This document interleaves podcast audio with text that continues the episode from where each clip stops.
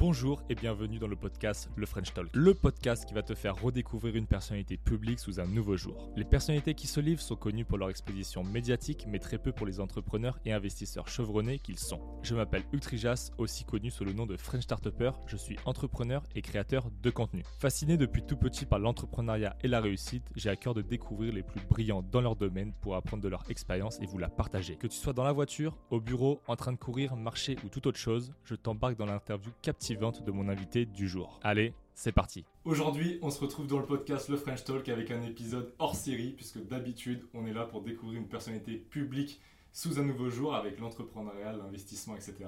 Et aujourd'hui, je suis avec quelqu'un des forces spéciales, quelqu'un qui vit dans l'ombre. Was, bienvenue. Eh bien, bien le bonjour. Alors, euh, j'ai passé du coup la majeure partie de la dernière décennie euh, dans les forces spéciales et dans un régiment euh, spécialisé uniquement dans le, dans le renseignement. Ça va être ça va être excellent, ça va être passionnant. Ben, on va partir hein, gentiment sur, euh, sur, tout ça. Moi, en général, j'aime bien commencer sur le, parcours un petit peu de, l'invité. Est-ce que tu peux nous dire, euh, sans trop donner de détails, j'imagine, mais dans quel contexte familial tu as grandi, etc., etc. Plus niveau, si tu veux, valeur que les gens comprennent un petit peu, euh, sans donner de zone évidemment, parce que je sais qu'il y a plein de trucs à pas, pas donner. Bah, j'ai grandi dans la région parisienne, d'une famille tout ce qui est de plus normal, de parents immigrés qui ont été euh, enseignants dans l'éducation nationale euh, et qui le sont toujours, et qui m'ont toujours inculqué des valeurs euh, ben, de travail et de, de respect de l'autre, d'être assez ouvert d'esprit, d'être curieux sur les différentes cultures et, et de surtout, ben, on travaille quand on veut quelque chose, il faut se donner les moyens pour, pour l'avoir. Donc j'ai fait une scolarité, tout ce qui est de plus normal, j'ai fait un bac S. je me suis euh, un peu engagé dans une prépa euh, pour devenir officier de l'armée française, mais je me suis très vite rendu compte que le parcours qui était proposé ne me correspondait pas, puisqu'on part sur des parcours de management avec de la gestion RH, ce genre de choses. Et moi, ce que je recherchais, c'était plutôt une vie de terrain. Donc, je me suis réorienté vers bah, l'opérationnel pur. Donc, à la fois sur euh, tout ce qui va être euh, les grades de militaire durant, sous-officier, et recommencer une carrière euh, au plus bas pour remonter petit à petit en fait. On va y venir gentiment sur cette, sur cette partie-là. Est-ce que on peut faire un point sur ton, ton enfance, le collège, lycée, quel genre d'élève t'étais? Aussi dans les lieux où, enfin, dans les lieux où que tu as côtoyé, parce que tu disais banlieue parisienne. Est-ce que tu te sentais en, déjà en décalage par rapport entre guillemets au milieu où tu grandis ou comment ça se passe? En décalage, oui et non, parce qu'on est sur un milieu, euh, à cet âge-là, on n'a pas toujours les mêmes euh, préoccupations. Euh, j'ai eu des parents qui m'ont très vite bah, mis au sport, ça a été une obligation, quel que soit le sport qu'on veut faire, on fait une activité physique, c'est important. j'ai eu la chance de faire du conservatoire parce que justement pour eux, avoir une ouverture culturelle, c'est important. Donc une enfance tout ce qui est de plus normal au final. Euh.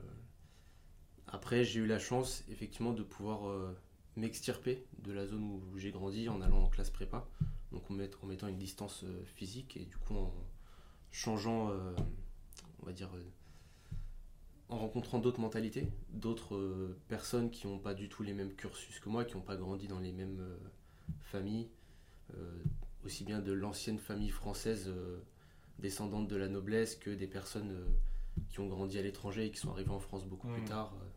Donc une belle ouverture d'esprit au final euh, sur, euh, sur cette période-là de ma vie.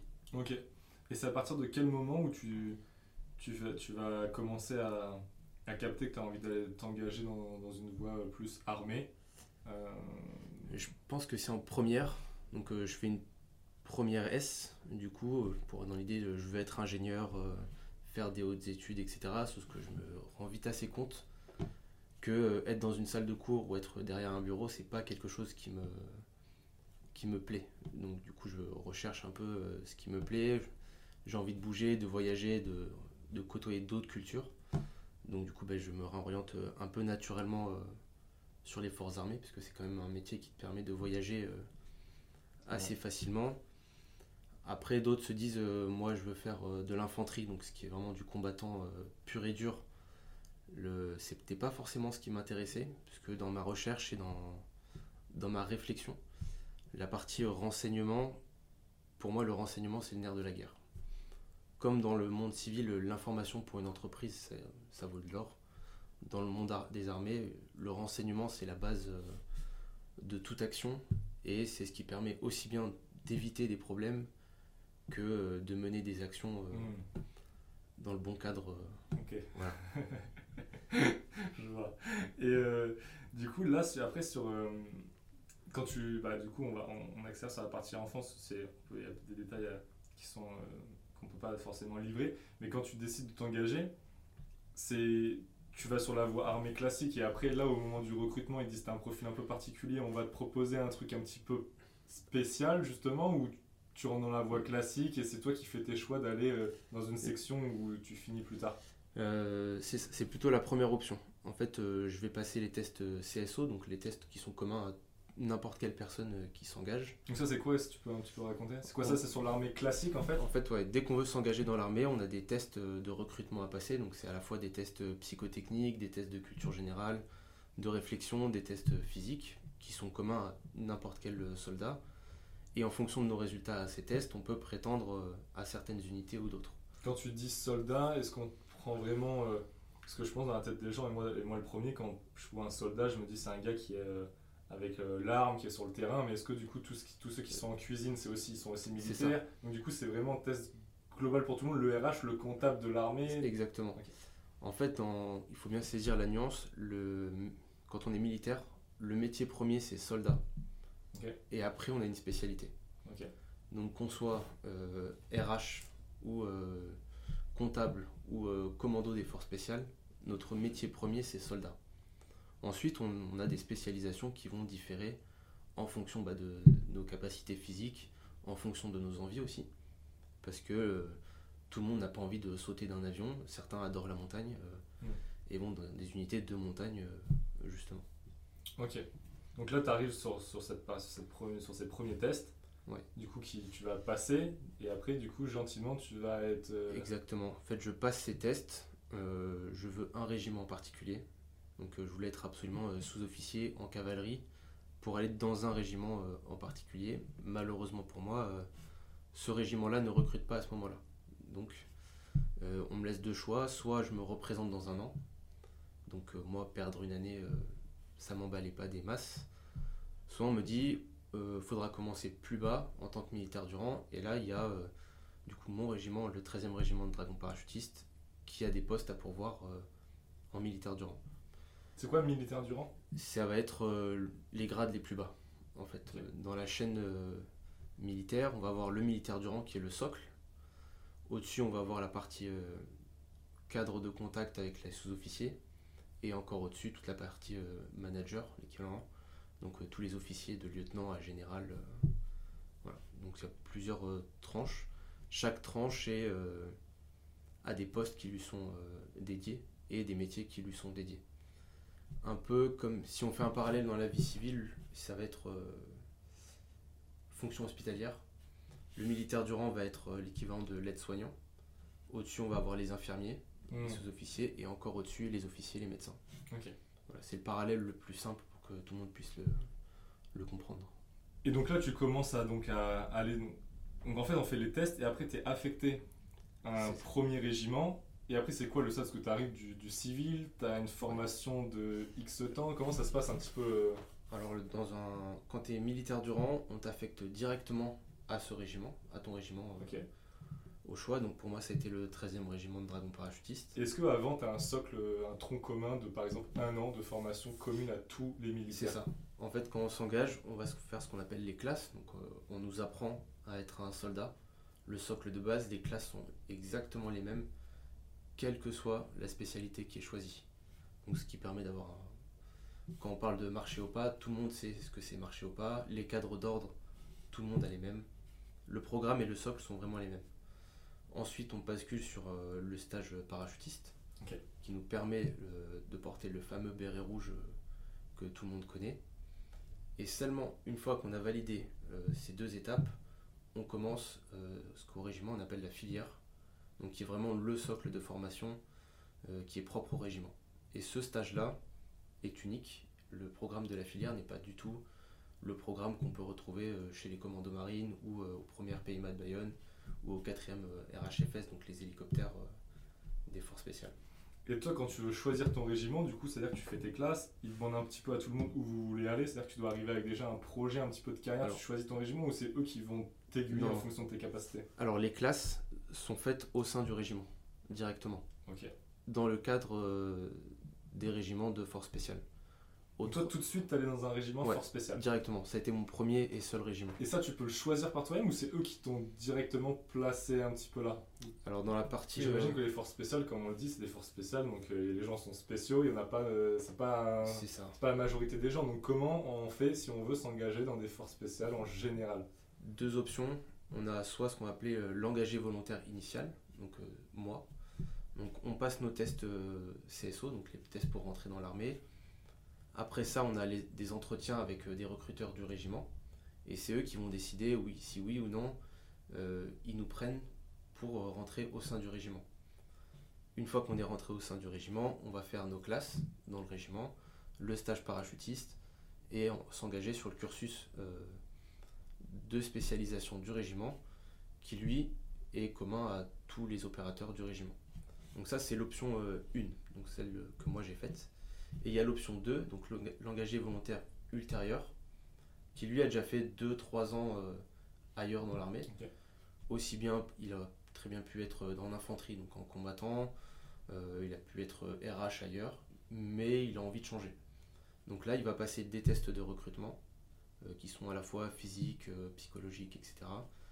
Et on se rejoint tous au moment de la filière, donc à ce stage-là on est aussi bien mélangé avec des gens qui ont 6 mois d'armée et qui découvrent encore euh, le monde militaire que quelqu'un qui a 5 ans, 6 ans d'ancienneté dans le milieu militaire. Hmm, ok.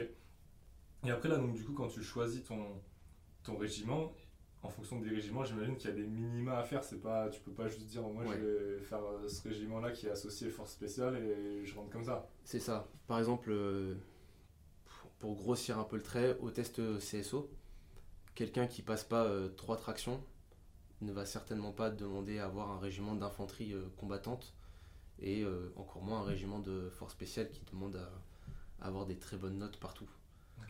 Donc quand on dit très bonnes notes, c'est, j'exagère un peu le trait, mais quelqu'un qui fait moins de 10 tractions, c'est même pas comptable. Enfin, il postulera même pas. C'est pas possible. on est sur des exercices physiques de force brute. Hmm. Donc ça, demande de l'entraînement, etc. Pareil, il y a les tests de course à pied. Euh, celui qui va, on fait le test du Luc Léger, donc celui qui s'arrête à palier 4 quand il y en a 7 ou 8, bah, c'est pas possible. Il y a quand même un niveau physique de base qui est demandé. C'est quoi justement un petit peu les niveaux physiques de base de base et les niveaux physiques de base force spéciale Pour que les gens ils, Honnêtement, comprennent un petit peu c'est quoi, euh, quoi s'attendre. Ou pour même avoir une idée pour ceux qui font un peu de sport euh. Alors, au niveau physique, il n'est pas forcément extraordinaire. C'est ça qu'il faut comprendre c'est qu'un soldat de, des forces spéciales n'est pas quelqu'un qui va enchaîner 30 euh, tractions, courir à 25 km/h. Il faut tout de suite se sortir cette idée de, la tête. Euh, il y, a, y, a, des monstres physiques, hein, comme, dans tous les, comme dans tous les endroits de l'armée. Mais le soldat du force spécial va se distinguer par à mon, sens, deux choses. Il est capable de délivrer tout le temps. Donc ses performances, euh, qu'il ait dormi ou pas, ils vont assez peu varier. Et surtout, c'est un mental.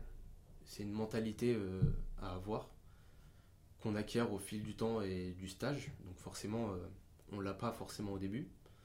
Et au fur et à mesure du stage, on l'acquiert. Donc par exemple, au, au 13e RDP, ce qu'on va demander, c'est quelqu'un qui n'abandonne pas.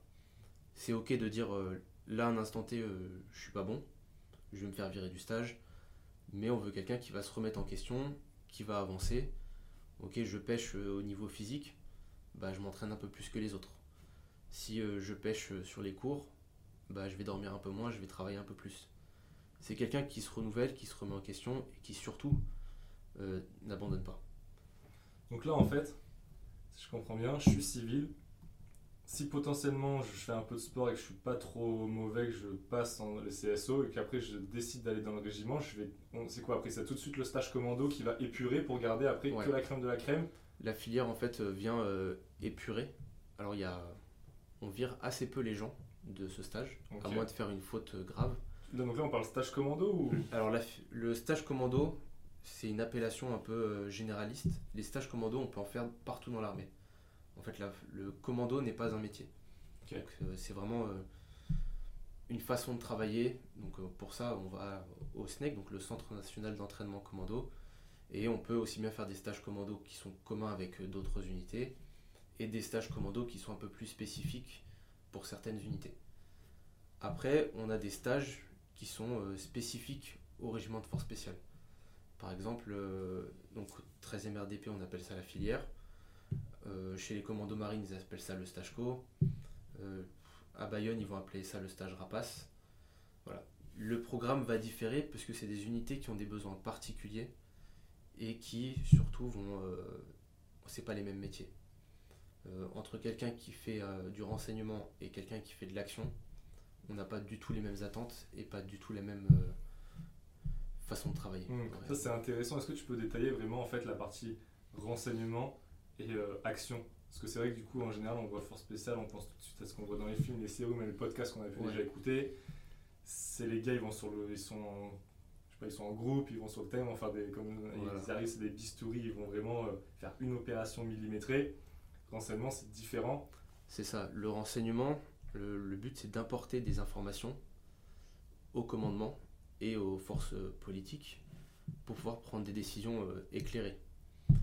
Il y a aussi bien du, rense- du renseignement pardon, qui va être à fin d'action, donc ça va être vraiment bah, En amont, en amont d'une.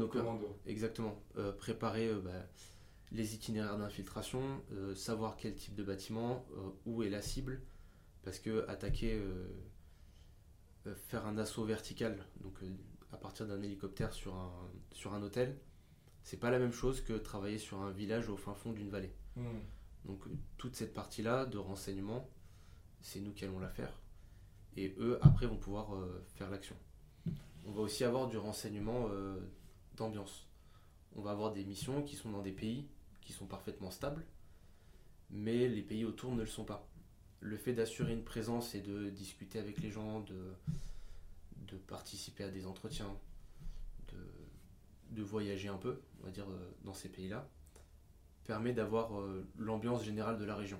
Ce qui parfois est beaucoup plus intéressant que euh, juste avoir une cible, puisque si on dit qu'il ne se passe rien, c'est déjà faire du renseignement. Le- un exemple, euh, si on prend un bon exemple euh, en ce moment, si je vois une, colonne de chars d'assaut qui avance sur une route, c'est du renseignement. Si je ne vois pas une colonne de chars d'assaut euh, sur une route, c'est aussi du renseignement. Hmm. La colonne, elle n'est pas là, euh, donc c'est bien que l'itinéraire emprunté par les forces euh, adverses n'est pas, euh, n'est pas présent. Donc c'est un travail qui est sur le long terme, à la différence d'un groupe action qui va travailler sur un instant précis. Une libération d'otages, l'attaque d'un village pour arrêter un chef de guerre. Le renseignement, très souvent, bah, c'est des, c'est des missions ponctuelles et parfois il peut se passer 2, 3, 6 mois avant qu'on puisse euh, réellement apporter une plus-value. euh. En fait, vous, vous venez, par exemple, là, tu dis un chef de guerre dans un village, vous, justement, vous allez sur la zone pendant 6 mois pour trouver quel village, trouver qui c'est, où il ses habitudes. Et une fois que vous avez tout cartographié, c'est transféré à un groupe d'action C'est qui ça. va venir, 3 jours, ils débarquent sur site, ils font la mission. Voilà, c'est ça. Ils vont faire leur mission qui va être euh, l'arrestation ou la capture euh, d'un chef de guerre. Ok, ok. Il y a un truc tout à l'heure, je fais un petit flashback, tu as dit qui m'a un peu perturbé. Tu as dit dans le stage, on vire pas grand monde. Alors, c'est marrant parce que sur les podcasts qu'on peut écouter avec d'autres groupes d'action, justement, ils disent le stage co, on arrive, on est peut-être 50, il en reste à la fin 4 par section. Quoi. Il- Ouais. Et dans le tien, c'est différent. Alors justement, la- la- il en reste très peu à la fin euh, au régiment sur les nombres de personnes qui arrivent et le nombre de personnes qui restent. On a à peu près euh, entre 60 et 70% d'attrition. Donc de, de gens qui ne finissent pas le stage et qui quittent le régiment. Ils sont pas virés, c'est juste ils quittent d'eux-mêmes. Voilà. Très souvent, les gens euh, quittent d'eux-mêmes euh, parce qu'ils se rendent compte que ça leur convient pas. C'est une mentalité qui est particulière où on est euh, très autonome. Donc euh, les erreurs, euh, c'est nous qui les payons. C'est aussi, euh, bah, ça leur convient pas parce que on se fait des films, on a un imaginaire une fois qu'on est confronté à la réalité, c'est autre chose. Le, bon exemple qu'on a souvent, c'est ces différentes Call of Duty. Quand il faut marcher 15 km, 15 km c'est long. et bah, pour certains, ils n'imaginaient pas comme ça. Donc le choc avec la réalité fait que, certains abandonnent. Ensuite, on a ceux qui arrêtent parce que physiquement ça marche pas. Euh, euh, les os cassent parce qu'on a des fractures de fatigue. Euh, il y a des carences. une mauvaise chute, on, se casse la jambe, on se casse le bras. Une maladie aussi, maladie, potentiellement. Ensuite, il y a les gens qui n'ont pas les notes. Parce que, en tout cas, au 13e RDP, on a un énorme pavé de cours qui est assez indigeste. Parce que là, du coup, on vous spécialise déjà dans le renseignement. Ouais. Et dans le renseignement, après, j'imagine que vous avez différentes catégories de renseignement, vous avez une spécialisation. Et là, du coup, tu l'as choisi déjà ta spécialisation ou c'est encore sur tronc commun et c'est après le stage Non, il y a d'abord une partie euh, tronc commun et après, on a des euh, spécialités au sein du régiment dans lesquelles on est divisé, soit en fonction de nos notes, soit en fonction des besoins, soit en fonction bah, des. De... C'est vraiment en fonction des besoins des fois. Parce que quelqu'un qui est très bon en morse va avoir plus facilement une affinité avec la radio, donc sera orienté vers la radio. Mais quelqu'un qui a une affinité euh, pour l'observation, il a une très bonne mémoire visuelle, et eh ben euh, il sera orienté en tant qu'observateur par exemple. Ok. Et tu dis que justement il y a beaucoup donc, de personnes qui arrêtent. Est-ce que tu peux parler un petit peu du stage en lui-même? C'est quoi un stage, euh, un stage commando? Ça dure combien de temps? C'est pour voir la difficulté du truc. Alors la filière, elle dure 14 mois. 14 mois? Ouais, elle dure 14 mois au total. Quand tu dis la filière, c'est le, le, nom pour le stage commandant Voilà, c'est le nom de la formation euh, au 13e RDP. Elle dure 14 mois.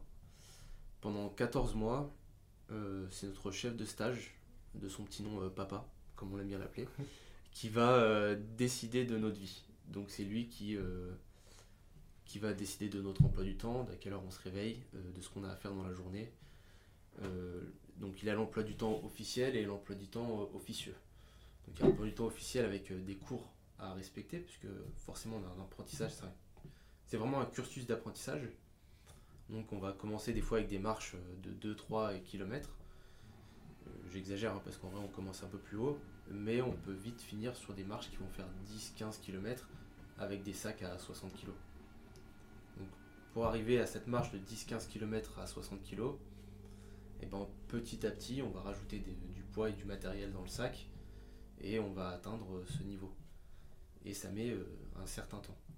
Donc il y a ce programme-là de cours à respecter et il y a le programme de vous aviez cours à 8h, vous êtes arrivé à 8h01, vous êtes en retard, vous payez votre retard, forcément.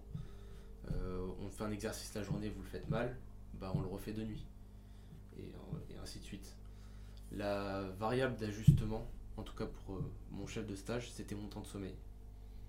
Donc on avait euh, des règles à respecter, donc euh, des basiques comme être à l'heure tout le temps, jamais en retard, des minima pour les notes à chaque test, sinon bah, les temps de repos sautent, et ainsi de suite. Du moment que nos, règles sont respectées, on a une vie à peu près potable.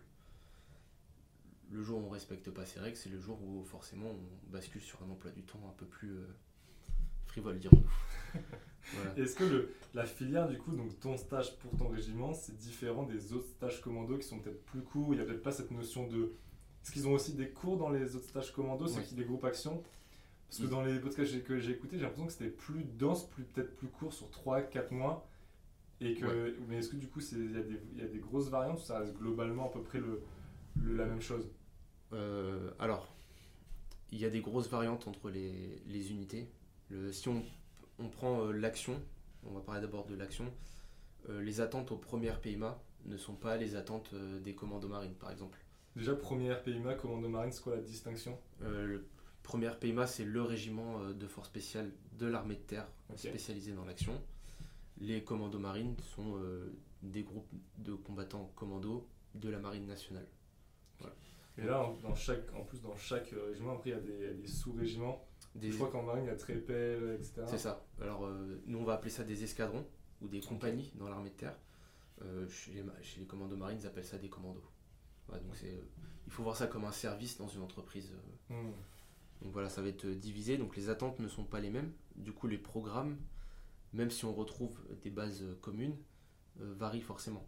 Faire un assaut sur un bateau n'est pas faire un assaut sur un immeuble. C'est vraiment deux choses différentes. Dans le monde du renseignement, le monde du renseignement c'est assez vaste.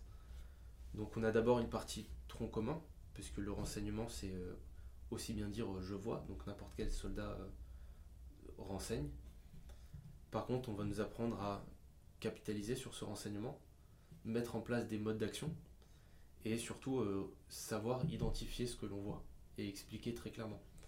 Euh, reconnaître euh, certains types d'armes, juste avec l'embouchure du canon qui dépasse, ou tel type de véhicule en fonction des pots d'échappement, le nombre de, de galets, donc les, espèces de roues qu'on voit sur les chars d'assaut.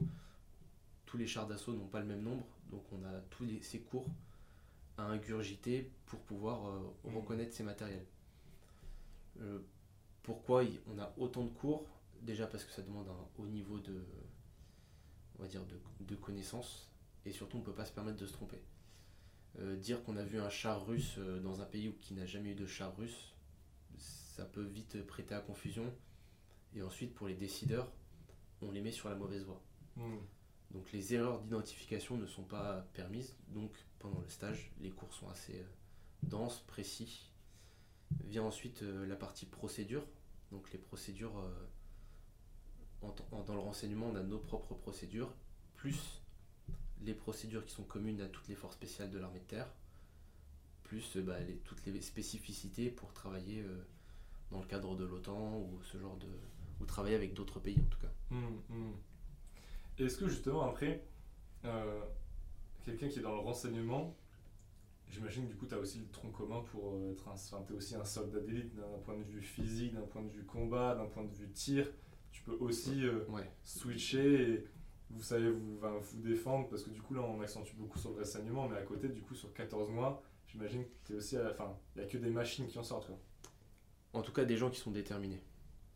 Même si on n'est pas les, le meilleur à la sortie du stage, il faut se dire que c'est des personnes qui sont capables de se remettre en question et qui vont pas hésiter euh, à se dire ok là je suis pas assez bon dans un domaine, je bosse.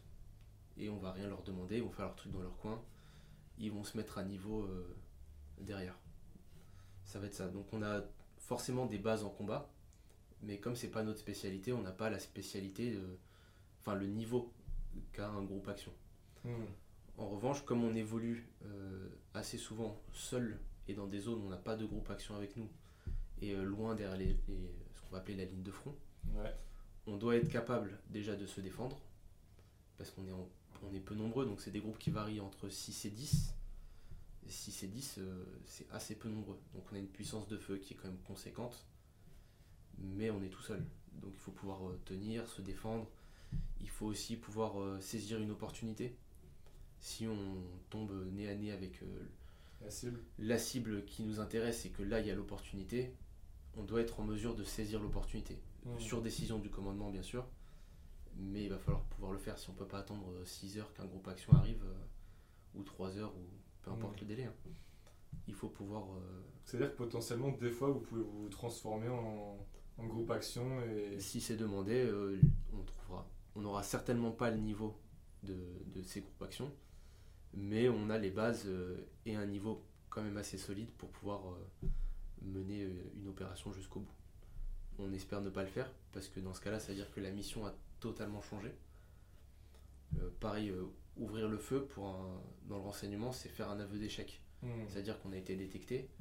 Du coup, la mission, elle n'est pas du tout remplie jusqu'au bout, dirons-nous.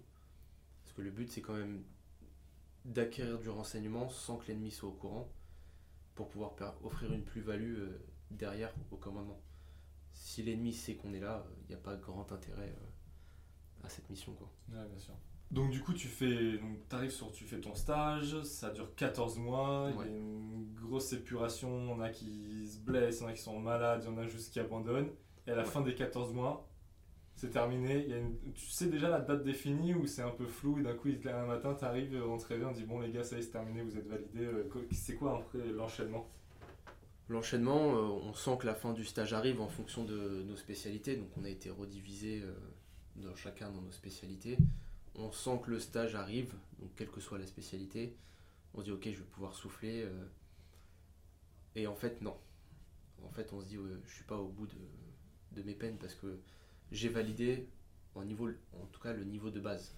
Je, je suis enfin le niveau 0 de, dans la hiérarchie. Avant, on est, je vais pas dire pas considéré, mais on, T'essaies d'accéder. voilà, on, on essaye de rentrer dans le niveau. Là, on est au niveau 0.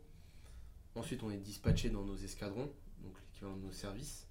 Et là, pareil, dans nos escadrons, chacun a une spécialité euh, différente. Donc, euh, bah, il faut se spécialiser à nouveau, donc passer des stages euh, particuliers. Donc, celui qui est dans la montagne, bah, il faut aller passer les stages de montagne. Ceux qui sont spécialisés dans le nautique, ils vont aller faire quelques heures de bateau. Hmm. De palmage de- dans les fleuves, dans les lacs, etc. Et, ainsi de suite. Donc là, on est vraiment au niveau zéro à ce moment-là. C'est ça qu'il faut se dire, c'est que on ne finit jamais d'apprendre. Quand on dit euh, ok c'est bon, euh, je suis le meilleur, en fait on est déjà plus le meilleur. Il y a quelqu'un qui a continué à travailler et euh, qui s'est amélioré. Niveau zéro. Ensuite on, se spécialise euh, par rapport à nos escadrons. Et ensuite bah, on va enchaîner les exercices pour prendre de l'expérience. Parce que euh, euh, marcher euh, dans les Pyrénées, ce n'est pas marcher euh, dans la région bordelaise. Il y en a un qui a parfaitement à plat et l'autre ça grimpe un peu plus. Et bah, tous les modes d'action vont être mis euh, en fonction des scénarios des exercices après. Donc euh, on a beaucoup d'exercices qui sont euh, internes au régiment et on a des exercices qui sont communs à toutes les forces spéciales euh, de l'armée de terre. Et dans ce cas-là, les scénarios varient.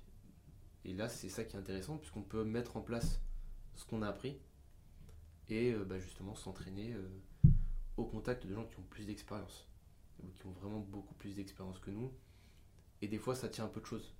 Quelqu'un qui vous dit euh, bah, fais pas trop de sport à ce moment-là de ta mission parce que voilà, on a pas mal enchaîné. Là, tu risques de te blesser, repose-toi, mange un peu plus, mange un peu moins. Alors, certes, pendant le stage, on nous a tout appris, mais côtoyer des gens qui, qui ont 10, euh, 15 missions, qui sont beaucoup plus posés que ce qu'on est, qui, ont, qui vont prendre le temps de nous expliquer comment bah, bien préparer ses affaires pour partir en mission, etc. Tout ça, c'est fait en exercice et ça s'apprend euh, en escadron au final. On apprend vraiment la vie du, du soldat au jour le jour. Hmm. Donc du coup, en plus là, on parle de renseignement dans ton, dans ton régiment, mais c'est différent de du renseignement de la DGSE qui lui pour le coup est seul et va dans un pays. euh, c'est deux types de renseignements différents. Ouais. Alors la plus grosse différence, et une différence majeure, c'est que euh, nos missions sont secrètes, mais elles sont euh, officielles. Donc on est tout le temps armée française. Ok. Alors pas non plus apporter le patch bleu, blanc, rouge, pas, faut pas pousser non plus, Tout balader. voilà. Mais nos missions sont officielles. Donc ce qui veut dire qu'on a une chaîne de commandement, on peut avoir euh, un support tactique euh, en cas de problème, on peut avoir une évacuation médicale en cas de problème, mais à tout moment les forces politiques peuvent dire ok ça ce sont nos soldats et ils sont là. Ok, ça veut dire que pour les autres pays, en fait, quand on vous envoie, les autres pays sont au courant qu'il y a des troupes françaises qui débarquent dans la zone ou c'est officiel juste pour les Fran- pour Pas- le gouvernement français? Pas forcément. Pour le gouvernement français, euh, on a employé euh, euh, des équipes euh, des forces spéciales euh, dans tel pays. Voilà. C'est un truc qui est. c'est officiel, c'est secret, donc tout le monde n'est pas au courant. On minimise forcément les risques en, gardant ça secret. Par contre, ce n'est pas clandestin. Le, propre de la DGSE, c'est qu'il travaille en clandestin. Ce qui est une énorme différence, puisque du coup, toute cette chaîne de support, ils n'en bénéficient pas. Ils en ont peut-être une, mais c'est Ouais. c'est entre eux. C'est-à-dire que la différence, c'est que si à un moment donné la mission elle part un peu en cacahuète, Ouais. vous, vous pouvez être entre guillemets avoir un groupe action qui peut venir vous aider, vous êtes évacué, etc. Alors Exactement. qu'entre guillemets un agent de la DGSE, comme il est pas censé être là, bah, on le laisse dans sa merde parce qu'il a une légende, il est genre euh, boulanger, bah boulanger tu te démerdes, on va pas te chercher. C'est ça. En fait, euh, la grosse différence, elle est là. C'est vraiment aussi bah, le- tout le cadre légal qui va changer entre une opération euh, de la DGSE, une opération des forces spéciales et une opération euh, conventionnelle. C'est vraiment le cadre légal et le cadre d'emploi qui va changer. euh. Ok, très clair. Très, très clair. J'ai une question, je fais encore un flashback Ouais. sur le stage commando parce que je pense à un truc qui fascine euh, pas mal le, le public, c'est le coxage. Est-ce que tu peux Ouais. expliquer ce que c'est et euh, si tu l'as eu toi dans, du coup dans, ton, dans la filière et euh, Alors dans la Comment ça se filière, passe? il est prévu, il est au programme. Par contre, tout le monde, tout le monde s'en fait un monde euh, de ce. Est-ce que déjà tu peux expliquer un petit peu ce que c'est En gros, le coxage, c'est qu'on va euh, simuler une capture et le fait qu'on soit otage. Donc, euh, ce qu'il faut tout de suite se sortir de la tête, c'est que euh, je ne vais pas parler. On finit tous par parler à un moment donné. C'est la question, c'est quand? Le but du coxage, c'est de toucher du bout du doigt ce moment où on, on se fait capturer, on est un peu maltraité et euh, on se fait interroger. Juste pour nous mettre en condition, ne serait-ce que voir euh, la réalité, c'est on, on voit peut-être 1% de, de ce qui est possible de Ouais. faire euh, dans la réalité. Mais juste toucher du doigt. Ce moment d'incertitude, le moment où on se fait capturer, euh, comment je vais réagir euh, à tel ou tel moment. Donc ça, ça c'est une simulation, mais vous savez pas quand ça arrive, mais quand ça arrive, du coup, tu sais que c'est la simulation. C'est quoi l'état d'esprit? Est-ce que tu sais que c'est c'est faux, donc tu risques rien Est-ce que les mecs ils poussent le truc vraiment loin et ils peuvent vraiment Ça dépend euh, du chef de stage en fait. Le, chaque, euh, ce qu'il faut vraiment comprendre, c'est que le chef de stage, il a euh, une part plus qu'importante dans comment il fait son stage. Il a le, le programme qui est obligatoire, qui est imposé, qui lui aussi évolue en fonction des années.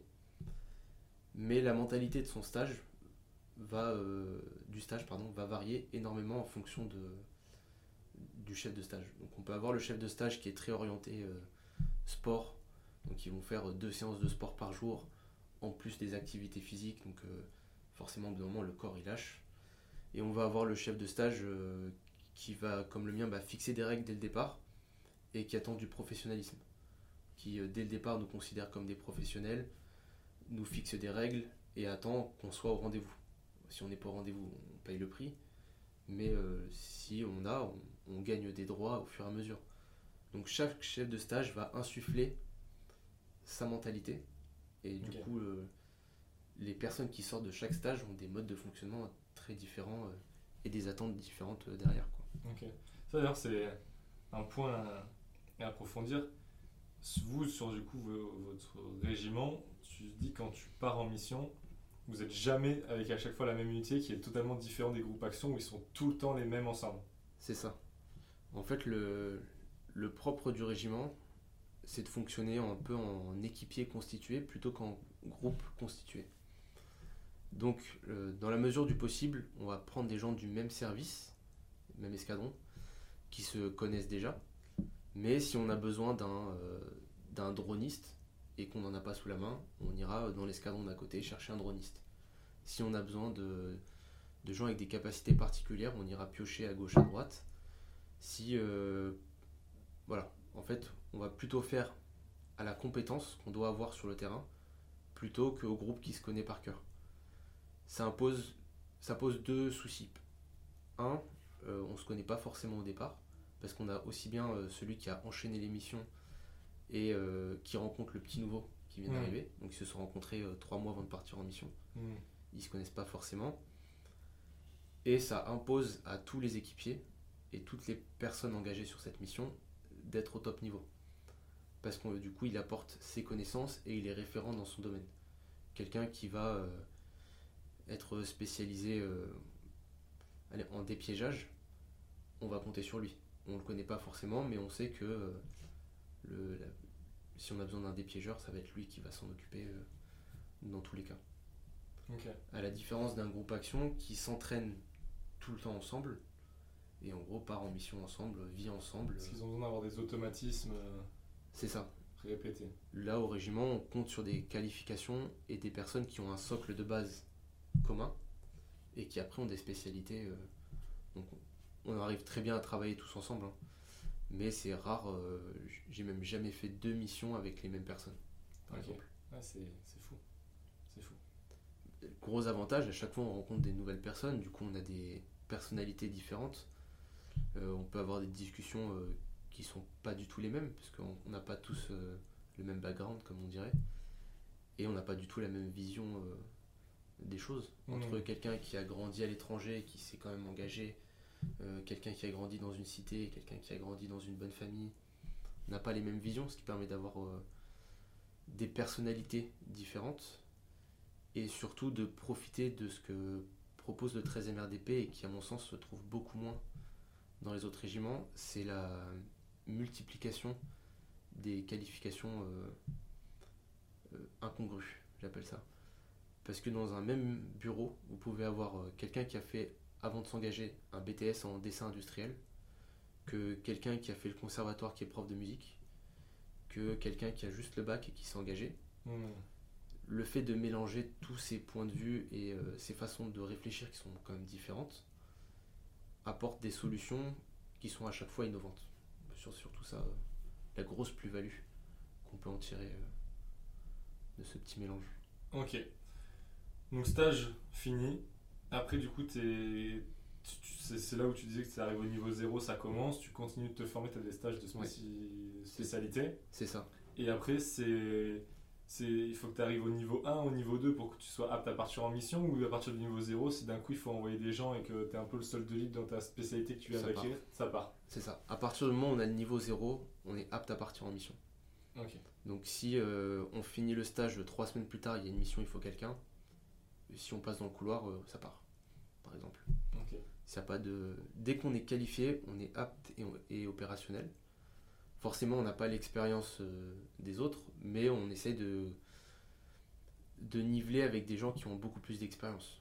Hmm. Et ils le savent qu'on sort de stage, donc euh, il y a des choses qu'on sait faire, des expériences qu'on a et des expériences qu'on n'a pas, parce qu'on a tous vécu euh, le même stage. euh, Hmm. voilà, si je dis qu'il faut marcher euh, 10 km ou 15 km avec un sac, celui qui sort de stage sait le faire. Il n'y a pas de problème. Si on commence à vouloir faire une, une pause de capteur abandonné ou autre, bah, c'est pas forcément lui qui va le, faire parce qu'il n'a pas le niveau euh, de maîtrise euh, pour Hmm. ça. Quoi. Hmm. Donc là, vous êtes en France, vous avez des, des bases euh, en France quand vous, quand vous êtes entre Ouais. guillemets en off, Un Enfin, régiment. euh, ouais, classique. Et là, qu'est-ce qui se passe? C'est-à-dire que vous êtes convoqué et on prend 6 à 10 personnes, on dit bon les gars, vous, vous avez été sélectionnés, vous partez, euh, c'est quoi? C'est un timing serré? C'est On dit dans un mois on part? Ou C'est quoi un petit peu la, la Voilà. vision sur une mission euh, Ça va assez vite? Alors ça dépend. On a soit des roulements qui sont euh, programmés, donc euh, comme tous les régiments euh, de l'armée de terre, donc il faut remplacer les personnels en mission. Et on a des personnels qui sont d'alerte. Les personnels d'alerte, pareil, il y a une durée qui est variable, donc ça peut être euh, de 48-72 heures à un mois.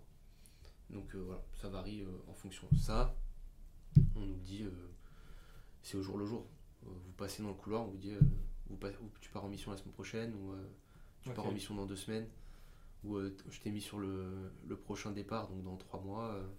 voilà, ça c'est au jour le jour.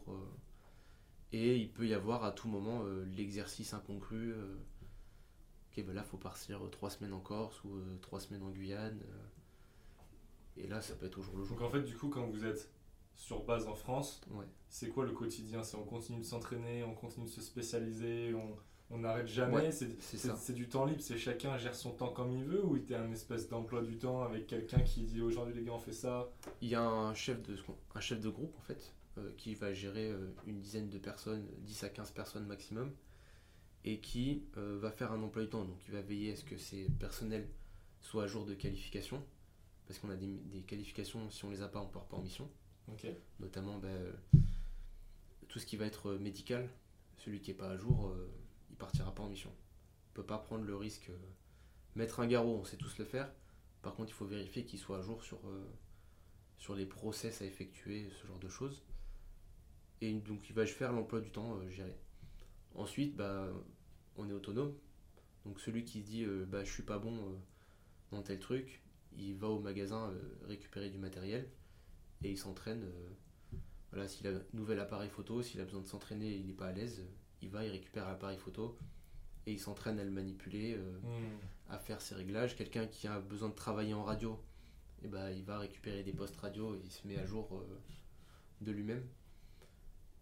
Il y a une très très grande autonomie euh, au 13e RDP, ce qui est bien et pas bien. C'est-à-dire que celui qui veut un peu se laisser mourir, bah, il va se laisser mourir. Et celui qui veut pas, euh, bah, il continue de bosser.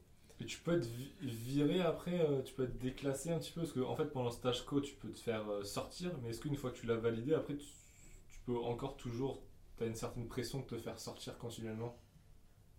Avant la, la première mission, c'est quand même un moment euh, fatidique dans le régiment, parce qu'on va savoir comment on travaille, comment tout ça. Mais oui, à tout moment, une faute grave, on est muté, par exemple. Hmm. comme un parachutiste qui n'arrive plus à sauter de l'avion, il a un blocage. ça arrive ça? Ouais.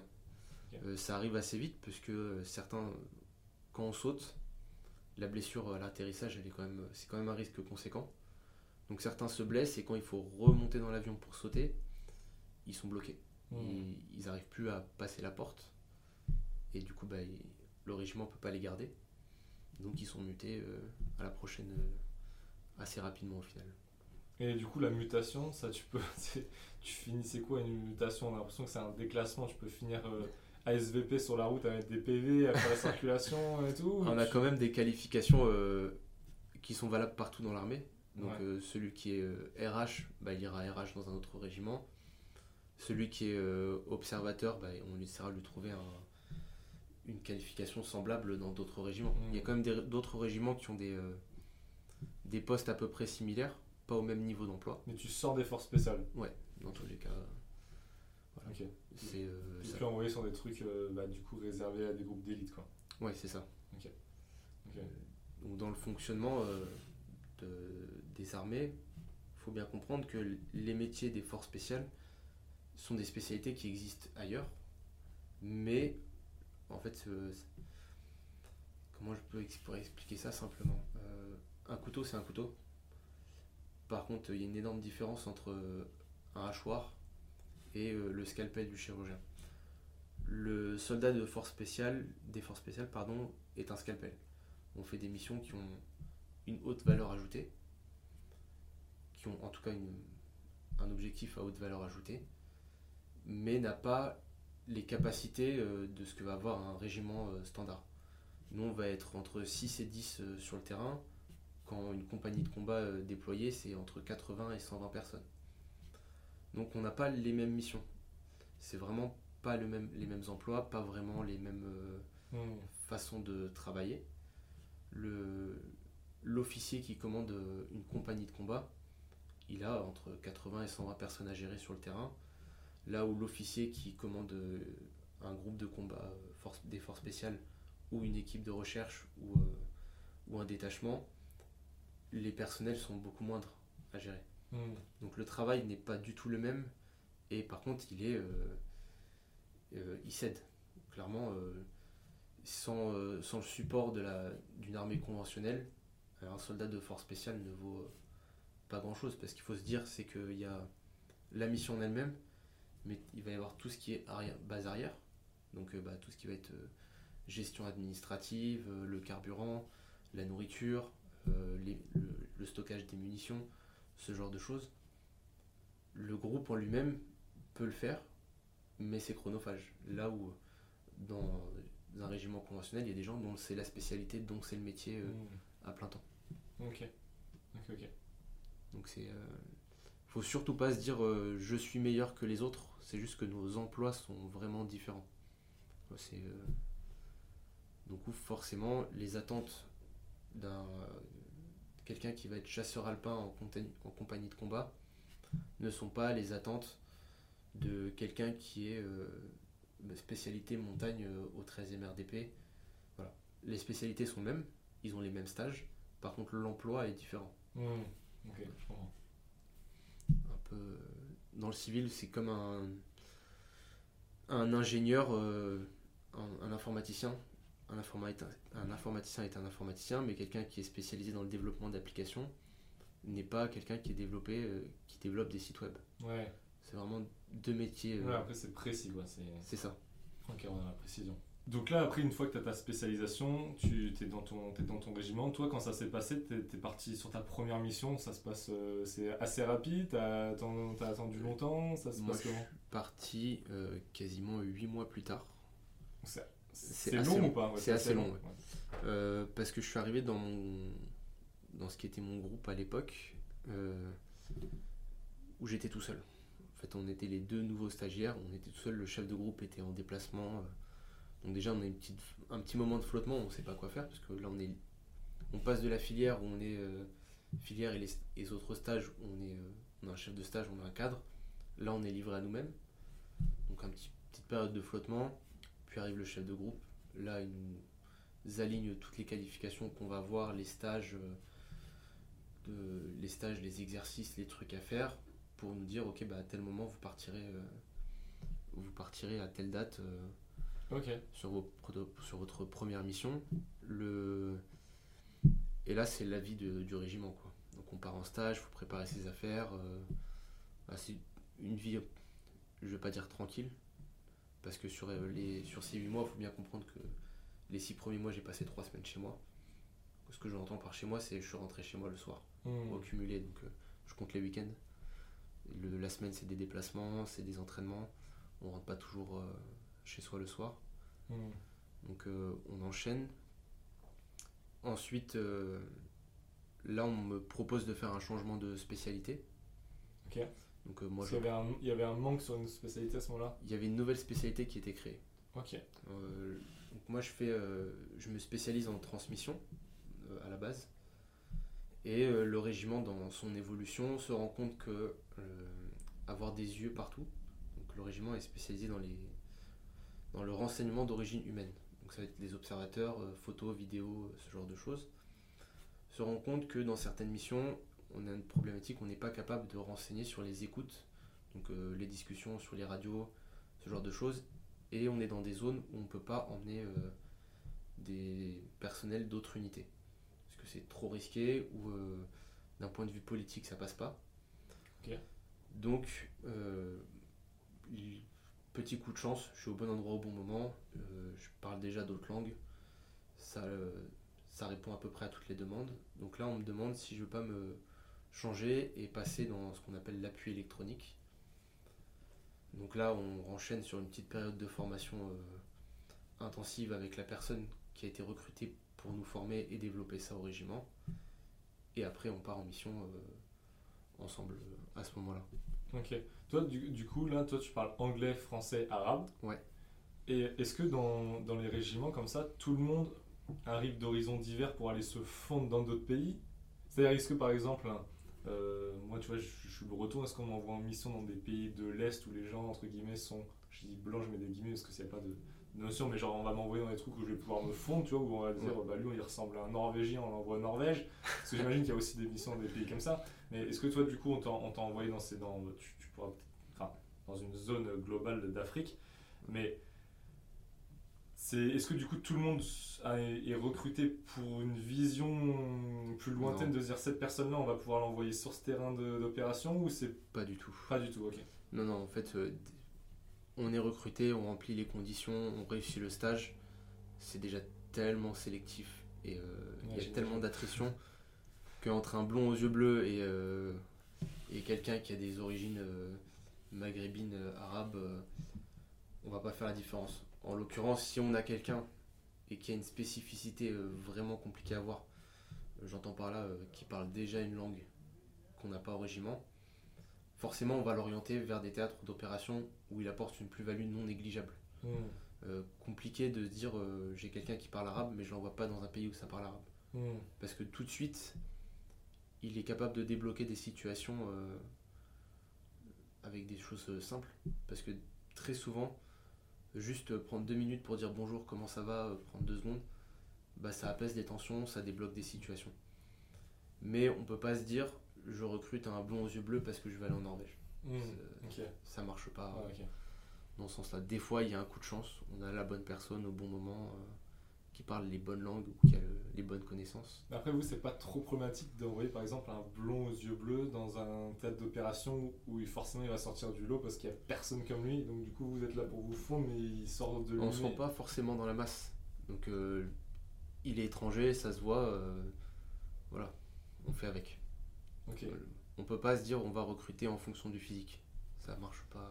C'est-à-dire que des fois en fait vous arrivez sur des terrains, les gens savent que vous êtes pas du cru Ouais. Mais ils savent pas qui vous êtes.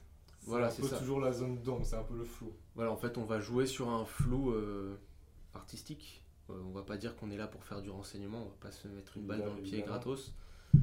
Mais on va pas non plus dire euh, qu'on est au premier PIMA de Bayonne ou qu'on est commando marine ou quoi que ce soit. On dit on force spéciale française ou on est de l'ambassade de France ou ce genre de choses. voilà. on maintient un espèce de flou pour pas répondre aux questions et que les gens creusent pas trop non plus. Ça, c'est marrant même que ça se déclare en fait, parce que finalement, j'imagine que quand tu vas sur un théâtre où tu cherches une cible, tout le monde doit parler. Et si euh, on sait qu'il y a des forces spéciales françaises, ça va forcément remonter à l'oreille de la personne en question, non? Pas, pas forcément. Parce qu'en fait, nous, on va évoluer sur des, des bases, réellement. Par contre, une fois qu'on sort de la base, là, il n'y a plus de signes distinctifs, il n'y a plus de. D'accord, ok. Donc quand tu dis ça, c'est vraiment quand tu arrives sur une base dans, dans un pays étranger. Oui, voilà. Vous arrivez sur la base, là, du coup, vous vous présentez, vous dites pas d'où vous venez en mode force spéciale, mais dès que vous sortez de la base pour aller sur la mission, là, du coup, vous êtes. euh, Là, il n'y a pas monsieur de. Monsieur tout le monde s'il faut travailler euh, en civil, ce qui peut arriver. Et euh, si on a un tri, bah, ça sera un tri euh, commun à tout le monde. euh, Hmm. pas de différence. Il y a forcément des différences dans les types de véhicules qu'on va utiliser et les types d'armement. Mais euh, il n'y aura pas de différence entre moi et quelqu'un qui fait un groupe action. Sauf si vraiment il faut avoir l'œil du détail. Et là, de se dire, ok, sur son gilet, euh, il y a tel truc, euh, tel truc, telle spécialité. euh. L'infirmier va pas coller une énorme croix rouge sur son sac, quoi. Ouais, j'imagine. J'imagine. Donc là, c'est, assez, assez fou parce que du coup, vous êtes envoyé sur des terrains, mais même finalement, dans vos unités, vous risquez votre vie tous les jours, quoi. Tout le temps, tout le temps, tout le temps, en permanence. Il y a toujours une part de risque dans les phases d'entraînement. Parce que forcément, il y a des entraînements qui. Un entraînement au tir, c'est pas quelque chose d'anodin.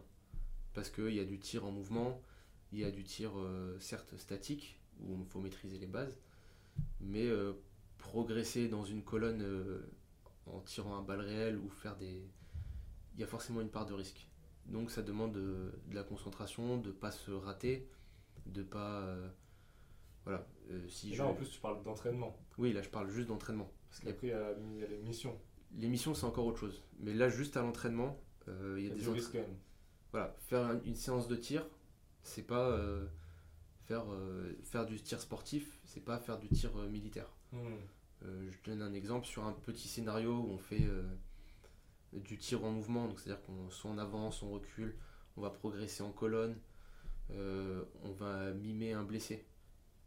Au moment où on mime le blessé, ça tire quand même, parce que on- le scénario il, il déroule, mais la personne qui est blessée, eh ben, il faut penser à remettre la sécurité sur son arme, faire les bons gestes, se déplacer en sécurité. Voilà. On est quand même sur des, sur des exercices qui sont dangereux. Mais le risque, ça se calcule et on le choisit dès le départ. Hmm.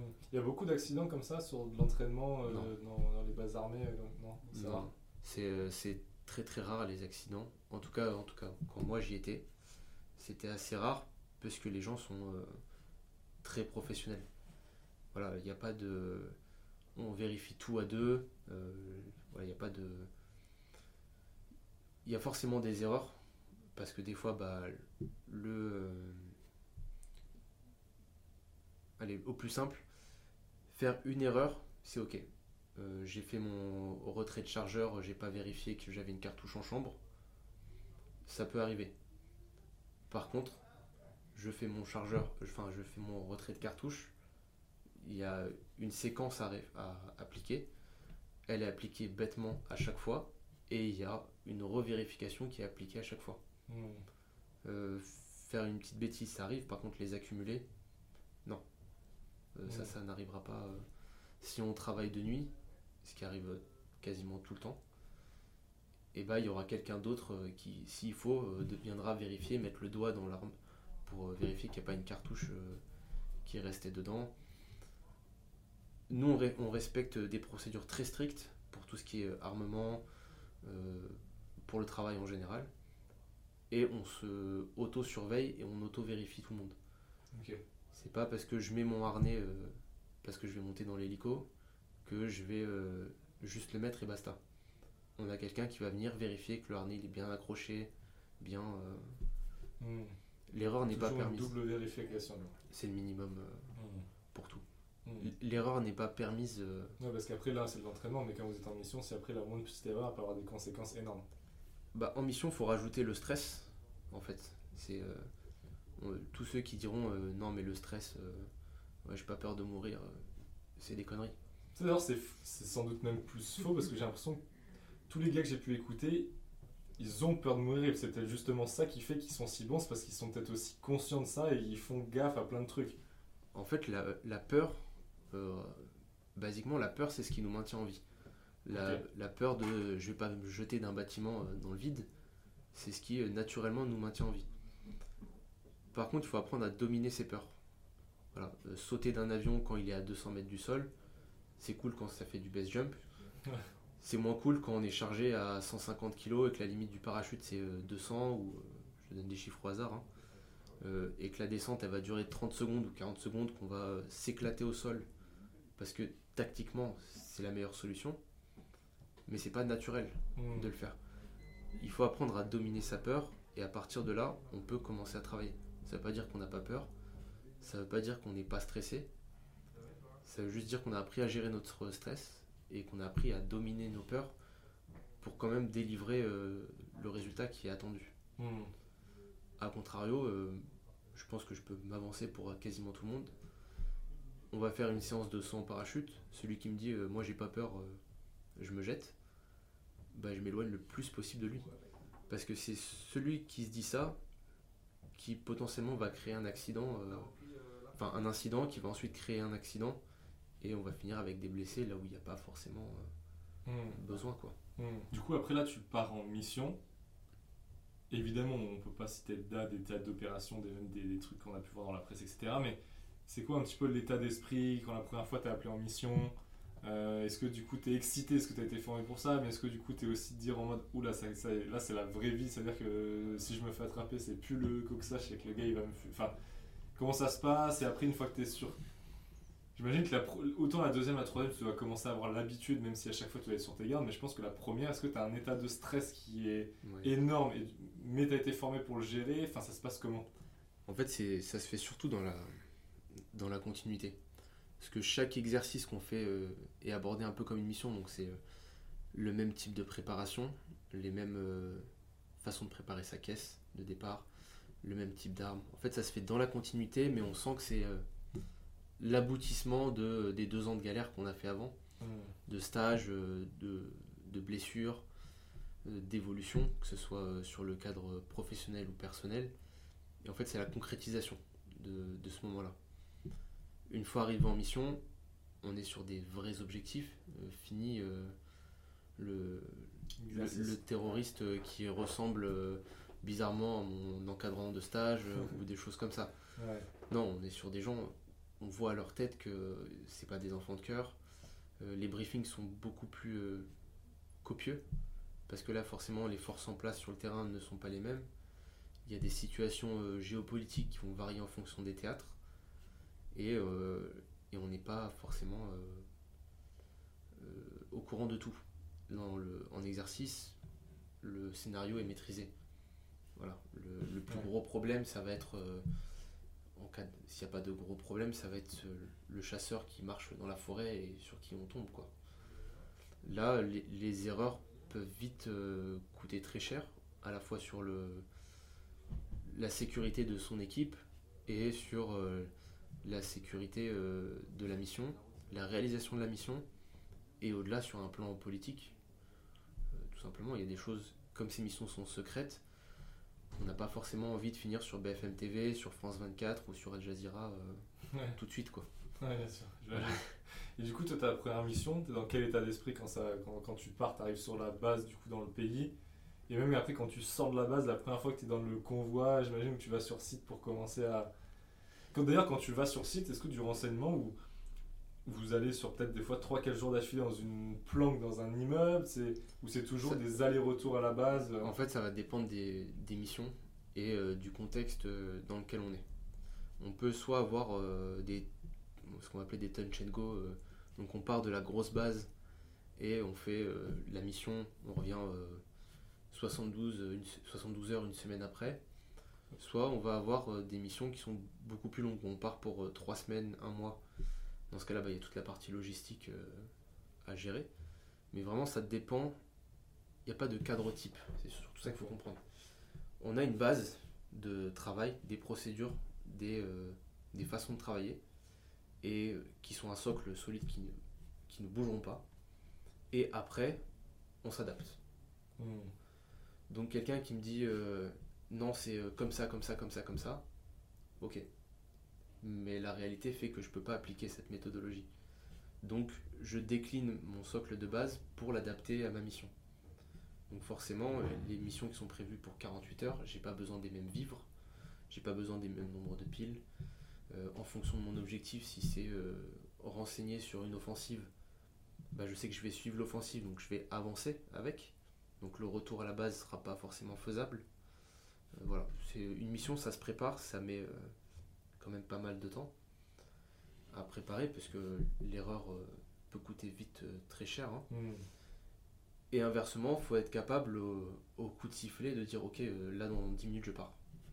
Donc euh, il y a vraiment euh, cette capacité d'adaptation qu'il faut avoir et surtout ne pas être trop rigide Hmm. parce que euh, c'est pas faisable. Mais du coup, en gros, vous, par- vous, c'est très rare la mission où tu pars de la base et tu reviens le soir, tu dors à la base. T'es amené à dormir dans des. C'est quoi Tu dors dans des planques tu, tu- Bah, Parce que quand tu vas dans un centre d'opération comme ça pour, pour enseigner, du coup, t'es, t'es- soit t'es en tri, soit t'es en civil, c'est ce que tu disais tout à l'heure. ouais, sur base, oui. Et du coup, quand tu pars même ne serait-ce que tu disais 72 heures, j'imagine qu'à un moment donné, il faut bien quand même dormir à un moment donné. T'es avec, t'es avec ton équipe, du coup, vous avez. Bah, là, c'est le chef d'équipe qui gère euh, le truc. Soit on dort euh, déjà euh, 72 heures sans dormir, euh, on sait que c'est faisable. Voilà, parce que pendant le stage, euh, c'est des moments qui arrivent, malheureusement. Ça donne des hallucinations, des trucs. euh, c'est pas forcément euh, un cadre optimal pour euh, travailler. Mais, en fait, la vie sur le terrain, elle se gère. Donc, euh, comme on a l'habitude du stage, des exercices qu'on a fait, on apprend à se connaître. Le- certains aiment bien euh, prendre certains horaires la nuit, par exemple. D'autres préfèrent travailler la journée. Et en fait, on fait euh, tourner du moment que le travail est fait. Euh, vers, mettre quelqu'un 3 heures à l'observation ou 3 heures à l'écoute avec le casque sur les oreilles, euh, en train d'essayer de- d'intercepter des conversations, c'est bien, c'est cool. Mais le problème, c'est que pendant 3 heures, son attention elle diminue. Il vaut mieux euh, tourner toutes les heures euh, à 2 ou 3 Hmm. comme ça, ça lui permet de souffler, euh, d'aller s'allonger. Euh, impossible de faire une nuit de 8 heures. Donc ça, c'est un rêve totalement idyllique, euh, qui, car improbable. hein. De toute façon, ça n'arrivera jamais. Mais euh, faire des petites siestes de 15 à 20 minutes ou dormir une heure pendant que les autres prennent leur quart ou voilà, dormir 4 heures, je me lève, je prends mon, quart observation ou la sécurité du convoi, enfin du groupe, pardon ou mon heure d'écoute, etc. Ça, c'est totalement jouable. C'est vraiment, on s'adapte. Il n'y a pas de meilleur terme. euh. Ok. faut pas se dire, je vais travailler une heure, je vais dormir une heure, je vais travailler une heure, je vais dormir une heure. S'il faut faire une nuit blanche, on fera une nuit blanche. Euh, si on peut s'adapter pour euh, durer dans le temps, on va durer dans le temps. euh. Hmm. Il y a un- une petite maxime militaire qui est être et durer. Pour être, il faut, faut savoir durer dans le temps et s'économiser pour les moments où il y a besoin de s'économiser. Ok. Et quand vous arrivez, du coup, en plus, vous dans le renseignement, vous avez, j'imagine, beaucoup de matériel, vous n'avez pas les Ouais. mains dans les poches, du coup, vous avez des indices sur place qui vous trouvent des lieux pour vous planquer, pour déposer le matériel, pour opérer sur, le, sur Alors, 2-3 jours? Parce que bah, j'imagine que tu peux pas te débarquer dans la rue avec ton, ton sac et dormir dans la... Enfin, vous pouvez pas être dans la rue et taffer dans la rue, c'est, c'est bizarre dans ces pays-là. Non, en fait, c'est, ça va être vraiment du, dépendre du cadre de la mission. Euh, soit tu as un lieu qui est déjà prédéfini, qui a déjà été repéré en avance, soit tu travailles avec une autre armée et du coup, bah, eux vont trouver un lieu où on puisse euh, se loger, soit c'est en préparant la mission, on va essayer de savoir le, l'équipe de recherche, donc c'est vraiment ceux qui vont faire l'observation, vont se dire, ok, euh, tel euh, bâtiment me permettrait d'avoir les meilleures vues, du coup ils vont essayer de trouver un endroit dans ce bâtiment-là. Pour ma part, pour les écoutes, bah, je vais faire des calculs pour savoir la portée des, différents, des différentes radios, savoir quelle zone est optimale pour que je puisse euh, travailler. Pareil sur un flanc de montagne, euh, se dire euh, je me mets à telle altitude, oui, ok. Mais en fait, ça se trouve, la montagne, elle n'est pas parfaitement plate. Et du coup, bah, il y a des moments, il y a des petits creux, des petits trucs. où, En fait, je vais pas pouvoir travailler. euh, Voilà, en fait, c'est vraiment au moment de la préparation de la mission que ces choses-là se décident. Voilà. Ok. Ok. Donc c'est plutôt. Euh, pour revenir à ce que je disais, c'est vraiment faut s'adapter. Il n'y a pas de cadre. euh, Il n'y a que les procédures qui sont fixes, parce que tout le monde a les mêmes. qui nous permettent en cas de problème de savoir ce que vont faire les autres. Tout le reste, la vraie seule limite, ça va être l'imagination. parce qu'en plus, quand vous êtes sur, du coup, sur le terrain, vous n'êtes pas toujours les 6 ou les 10 dans la même pièce. Il y en a qui sont peut-être plus amenés à prendre des gars peut-être en filature, à se déplacer. Du coup, c'est quoi vous avez Pareil, c'est. Euh, oui, ça dépend, c'est du cas par cas, mais vous n'êtes pas tout le temps ensemble. Non. On peut avoir euh, un qui écoute et un qui dort pendant que, pendant que l'autre fait le café ou ce genre de choses. En fait, vraiment, on va s'adapter en fonction du besoin qui est, euh, qui est là. Si tout le monde doit être à fond au taquet, bah, tout le monde sera à fond au taquet. Si, euh, s'il faut séparer l'équipe, bah, le chef d'équipe va prendre ses décisions. Il va dire Ok, je sépare mon équipe, euh, je, je, l'envoie par ici, je l'envoie par là. C'est vraiment de la gestion en temps réel euh, sur ce genre de choses. Mmh, mmh.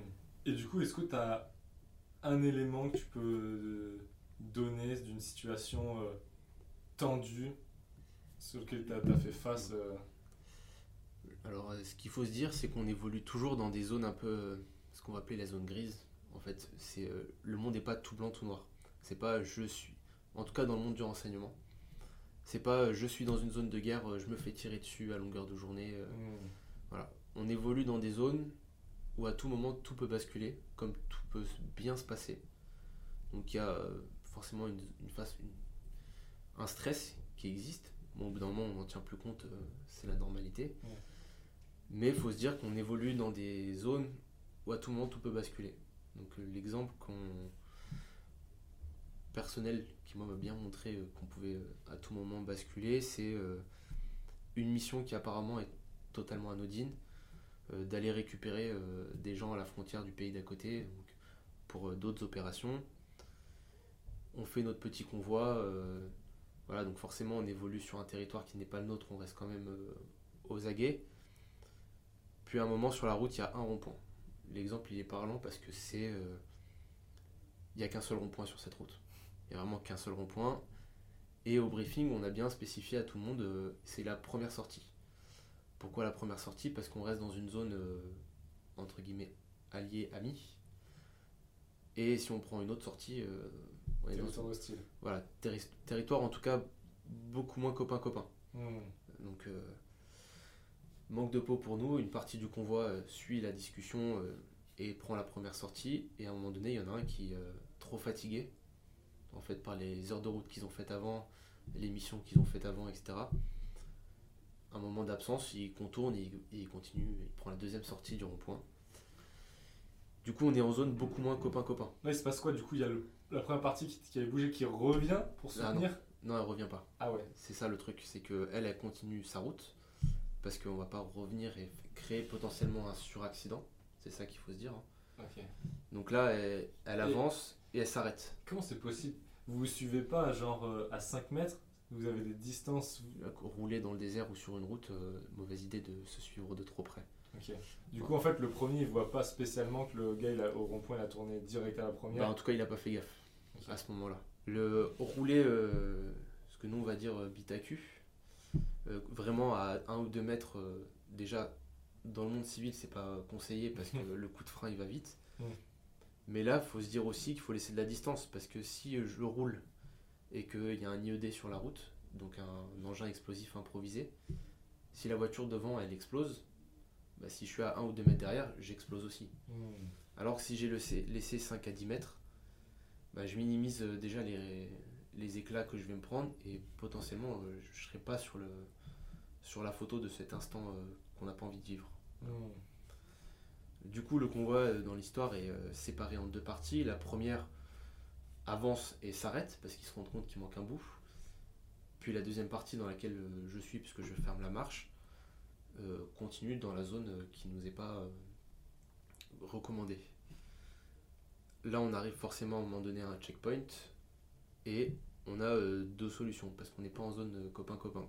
Un checkpoint, c'est quoi? C'est t'as des, as des barrières sur la route et t'as des gardes armés, euh, c'est ça. une milice d'une faction qui sont là sur un territoire. Exactement. et qui contrôlent tout ce qui, tout ce qui passe. Tout ce qui passe, tout ce qui n'est pas, euh, tout ce qu'ils ne connaissent pas en tout cas, parce qu'ils veulent assurer la sécurité de la zone où ils habitent, ou ou parce que bah, c'est leur boulot, parce que c'est la police locale. voilà. Un checkpoint, c'est un endroit où tu t'arrêtes et on vérifie ton véhicule et ton identité. Donc on arrive à ce fameux checkpoint, pas copain copain, donc le, il réagit au quart de tour le soldat qui est sur place ou le milicien, et il sort une mitrailleuse lourde et il décide de braquer tout le monde. Là, euh, on a beau être sur un véhicule blindé, une vitre blindée, vu la mitrailleuse qui avait été en face, euh, ça, allait, chaud. ça allait faire des dégâts dans tous les cas. Là, il y a deux solutions. Soit euh, on appuie sur le champignon, on force le barrage, euh, Et tu te retrouves avec tout le pays aux trousses. Voilà. Et là, je crée un incident euh, diplomatique. Je crée une, une zone de combat euh, en pleine ville. Donc, il y a des, certes des miliciens, mais il y a aussi des femmes, des enfants, euh, toute la vie en fait Mm. euh, du village et de la ville. À mon sens, c'était pas la bonne décision. Heureusement, personne n'a pris cette décision-là. Et euh, moi, je me décide à dire, ok, bah, je descends. Je descends de ma voiture, donc je laisse mon arme dans la voiture. Pourquoi je fais ça Parce que ça sert à rien d'envenimer une situation qui est déjà compliquée Là, à ce moment-là, de toute façon, le gars, il capte tout de suite que vous êtes des. et qu'on n'est pas euh, locaux. Ouais, Voilà. Dans tous les cas, on n'a pas la voiture. euh, du local. Voilà, la voiture, elle envoie un signal que déjà on est une force étrangère. Euh, on n'est pas des gens qu'il a déjà vus, donc il va pas nous laisser passer. Hmm. Donc on est sur une situation qui de base est tendue. Ça sert à rien de d'augmenter le risque. Potentiellement, tu aurais pu sortir avec ton arme parce qu'il savait déjà que tu étais entre guillemets des forces étrangères, mais le fait de ne pas la mettre, ça apaise déjà le truc. C'est ça. En fait, moi je décide de laisser mon arme. Je, je mets pas mon gilet pare-balles parce que de toute façon, il me servira à rien. Et euh, je descends et je vais discuter avec lui. On discute euh, deux minutes. euh, je lui explique, voilà, il était fatigué. je prends un peu mon pote pour un débile volontairement en disant le tocard là, il écoute pas quand on lui, qu'on lui donne des ordres, etc. Il rigole. La situation redescend. euh, On dit, ouais, voilà, on est perdu. euh, faut jouer un peu au débile à ce moment-là. Là, c'est vraiment un jeu de. euh, il faut que je m'en sorte et j'ai pas envie ni moi de, de rester là, ni que tous ceux que, qui sont dans le convoi restent là. Et là, le gars, il se dit pas, lui, mais c'est une aubaine pour moi, je vais capturer ces gars-là, ça se trouve, peu importe qui ils sont, ça va me faire un truc de fou. L'avantage. toujours l'impression que Ouais, dans ces pays-là, peu importe où qui t'es et tout, tu te fais capturer s'ils tombent dessus. C'est ça que, en fait, euh, ça reste de l'humain, fondamentalement. Donc, certes, on n'a pas forcément la même idéologie, la même culture, etc. Mais l'humain, ça reste de l'humain. À partir du moment où on discute avec quelqu'un euh, avec du respect, qu'on est poli, euh, en France c'est le bonjour, merci, au revoir, et bah euh, à l'étranger c'est pareil. Juste quelqu'un qui, même s'il ne parle pas la langue, sait se présenter, bonjour, je m'appelle, merci beaucoup, au revoir.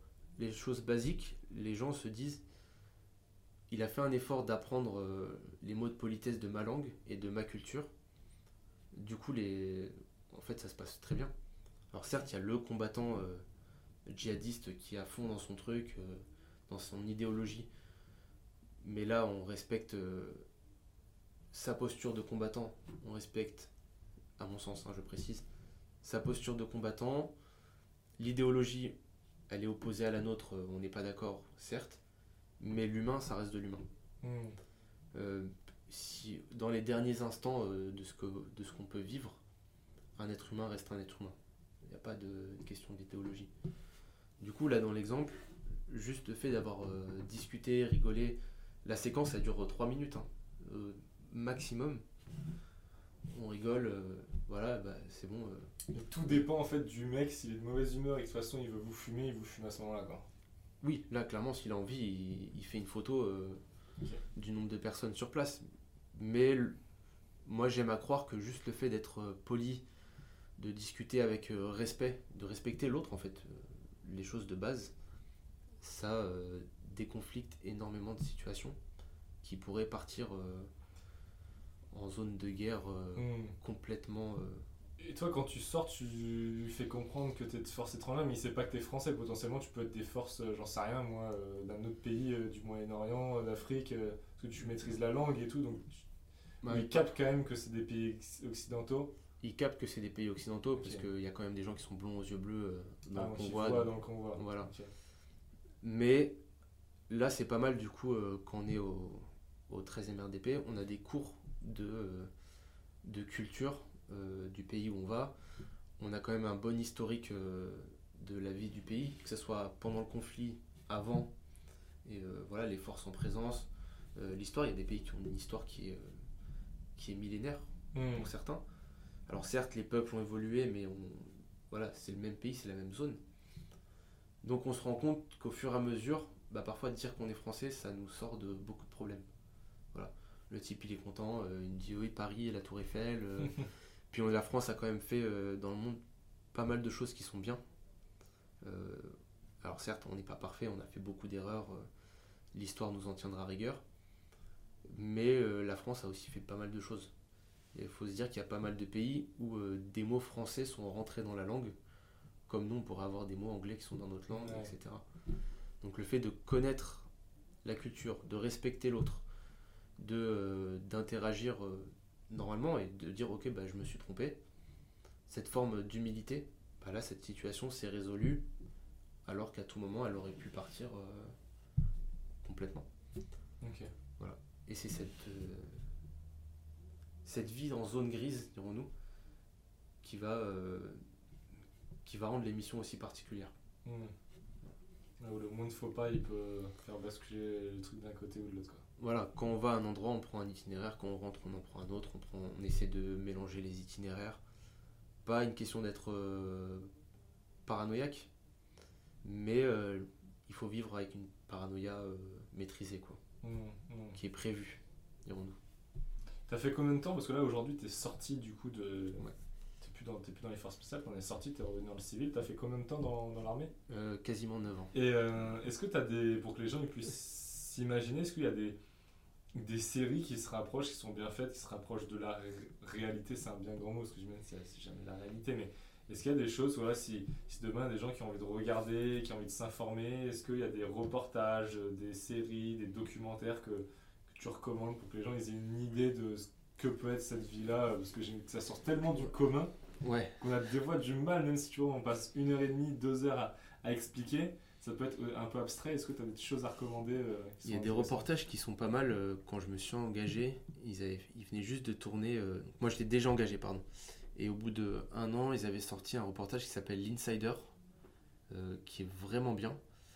moi, j'adore la première partie parce qu'elle est très, très réaliste de, du stage, en fait. De la complexité du stage de la mentalité qu'on a avec euh, notamment des, des, phases où on n'a pas dormi pendant 48 heures, on a creusé des caches, euh, ce genre de choses, et euh, on a quand même le sourire en fait. On va quand même partager un café avec tout le monde, on partage un café avec celui qui fait le reportage mmh. à ce moment-là. Et après, en termes de séries, il y en a de plus en plus qui sont de plus en plus justes. Donc là, dernièrement, il y a eu la série Cœur Noir qui est sortie, qui est vraiment bien faite. Alors forcément, c'est romancé, il y a des choses où on n'est pas forcément d'accord, mais elle a le mérite de mettre en lumière ce monde-là et de le faire bien, euh, vraiment bien.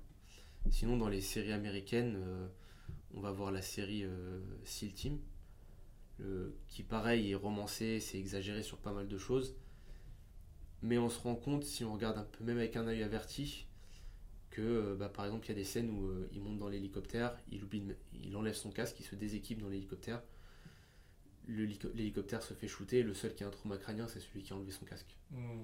Voilà.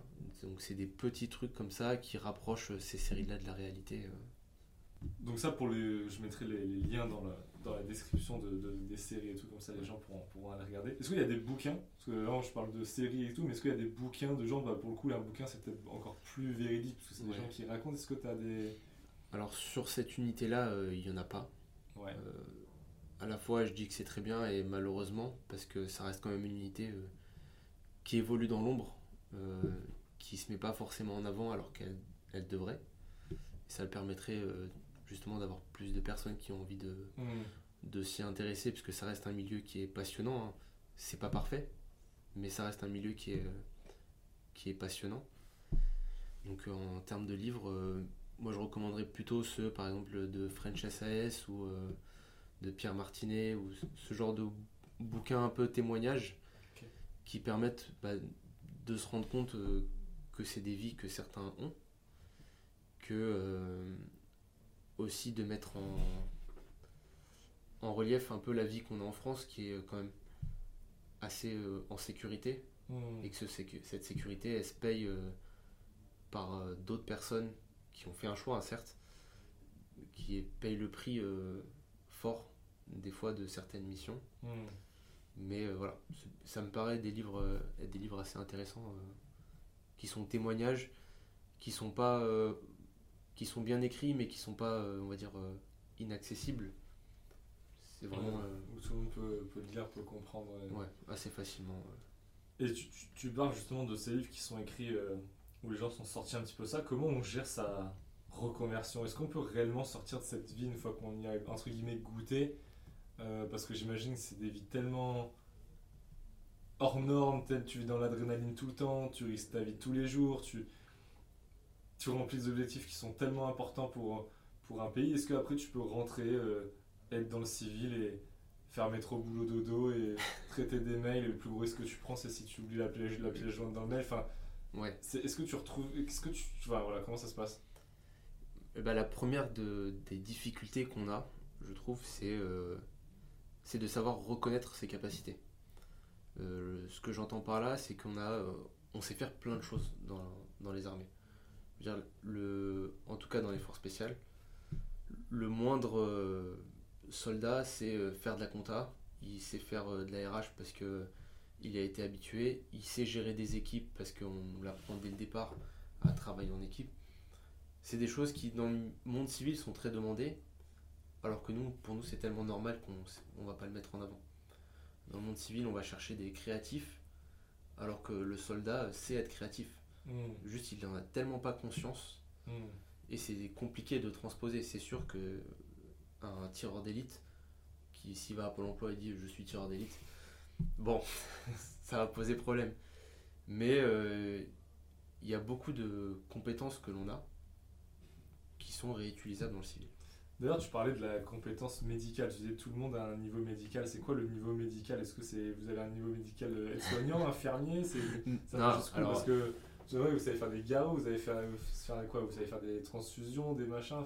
Alors, il y a des infirmiers militaires, des médecins militaires, des, euh, ce qu'on va appeler des auxiliaires sanitaires, qui ont un niveau médical euh, équivalent à un niveau civil avec des diplômes et en plus font des stages euh, de spécificité parce que traiter une blessure par balle au fin fond du Sahel et traiter une blessure aux urgences en France, c'est pas la même mmh. chose.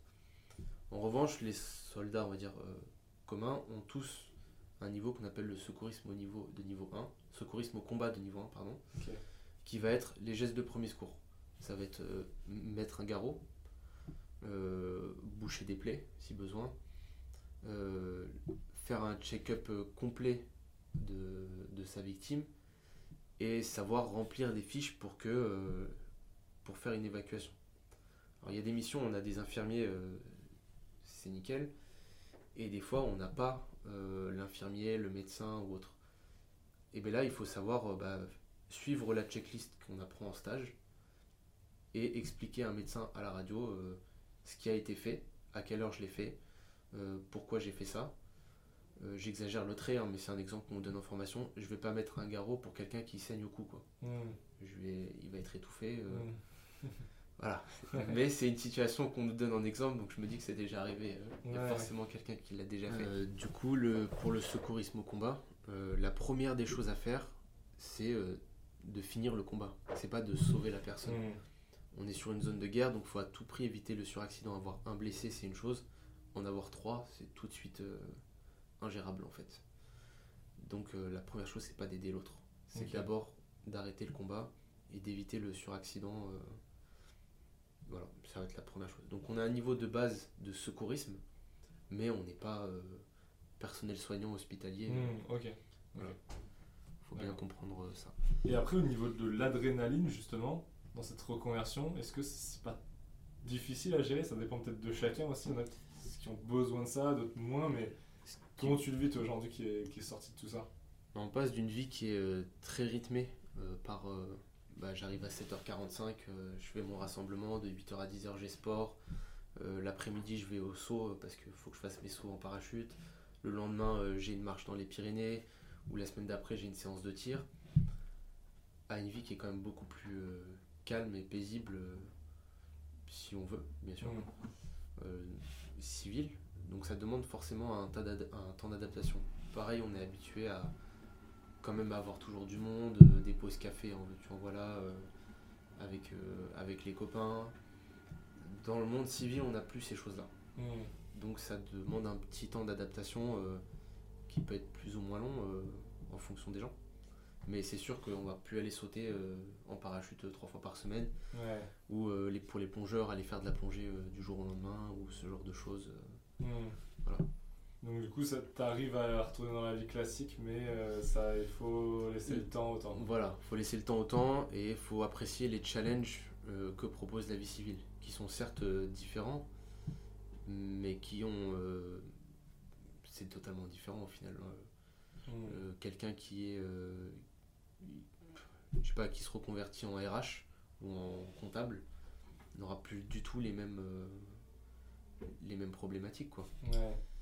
On en voit beaucoup qui, qui sortent, mais qui restent quand même grosso modo un petit peu dans, dans la sphère armée ou dans le conseil consulting, enfin qui restent un peu dans l'aspect. Toi, tu as fait le choix de vraiment couper et de totalement sortir de ça. C'est ça. Tu penses qu'il y en a qui restent là-dedans parce que justement, ils veulent encore graviter autour de cette, cette adrénaline, ces infos, cette cet esprit d'équipe, euh, peut-être aussi qui manque dans le civil où c'est quand même totalement différent. Euh, d'après ce que j'ai écouté sur, sur, certains podcasts où les gars disent qu'après ce qu'ils ont plus de mal finalement c'est presque plus dans la, dans la structure euh, d'équipe, la vision, la fraternité, etc. Toi tu, tu es sorti, comment t'expliques ce...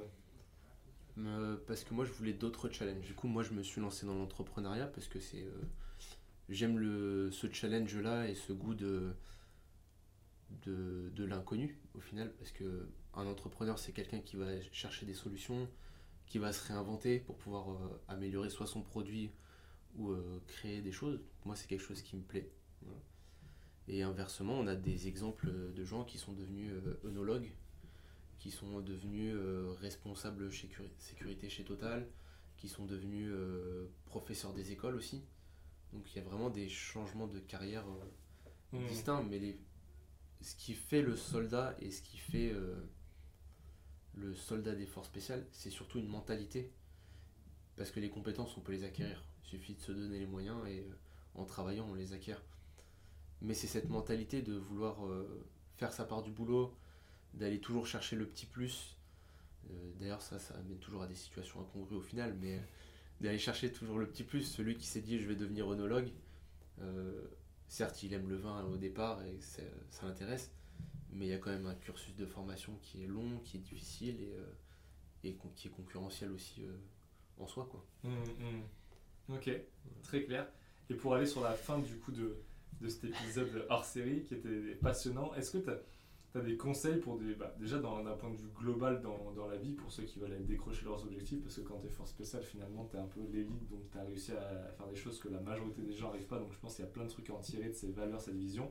Et après, plus dans l'aspect euh, vraiment armé, s'il y a des gens qui regardent, qui écoutent, qui disent Moi, j'aimerais bien faire ça, j'aimerais bien m'engager, c'est quoi le conseil que tu peux donner euh, aux gens? Il y a un conseil qui est euh, très simple, qui est valable partout c'est foncer arrêtez de réfléchir mille ans euh, sur les trucs que vous voulez essayer, que vous voulez développer. Vous voulez faire un truc, faites-le. Euh, vous lancez, euh, vous dites les forces spéciales, c'est extraordinaire, c'est super dur. Pour citer un reportage ultra bien connu, il n'y a rien d'extraordinaire à l'évaluation. C'est des choses qui sont parfaitement faisables par tout le monde. Il faut juste vouloir le faire. Faire tous ceux qui me disent les tractions c'est dur, bah, fais des tractions. Au début, t'en feras une, t'en feras dix au bout d'un moment. Entraîne-toi, donne-toi les moyens de ta réussite. Le... Il faut foncer. Il faut arrêter de se dire euh, c'est trop dur pour moi, c'est trop compliqué, j'y arriverai pas. Arrêtez de douter et lancez-vous euh, pour réaliser votre rêve. Quoi. Et ça vaut aussi bien pour celui qui veut s'engager dans les forces spéciales que celui qui veut se lancer euh, dans une carrière d'acteur. Foncez et allez-y. C'est un très très bon mot de la fin. En tout cas, merci beaucoup pour cet épisode qui était franchement totalement fou. Je sais qu'en plus, euh, dans le milieu, ça se fait pas trop de prendre la parole, de parler. donc euh, c'est pas quelque chose de naturel. Ouais, c'est une ouverture sur, sur ça, donc c'est génial. Bah écoute, je te, je te remercie pleinement pour, pour, pour, ton temps, pour être passé sur, sur du coup, sur, sur le podcast. Avec grand plaisir. Et comme on dit, allez à plus. Cher auditeur, si tu m'écoutes encore, j'espère que tu as passé un agréable moment et que ça a été aussi enrichissant pour toi que ça l'a été pour moi. Comme tu le sais, la création de contenu demande énormément de temps et de ressources. Alors si tu as aimé ce podcast, un simple like et une bonne note sur la plateforme où tu l'écoutes me fera extrêmement plaisir et peut faire toute la différence. N'hésite pas à le partager aux personnes autour de toi et à en parler sur les réseaux sociaux si des passages t'ont marqué. N'hésite pas également à me mentionner pour que je puisse venir échanger avec toi. Encore une fois, merci pour ton soutien et on se donne rendez-vous pour le prochain épisode. A plus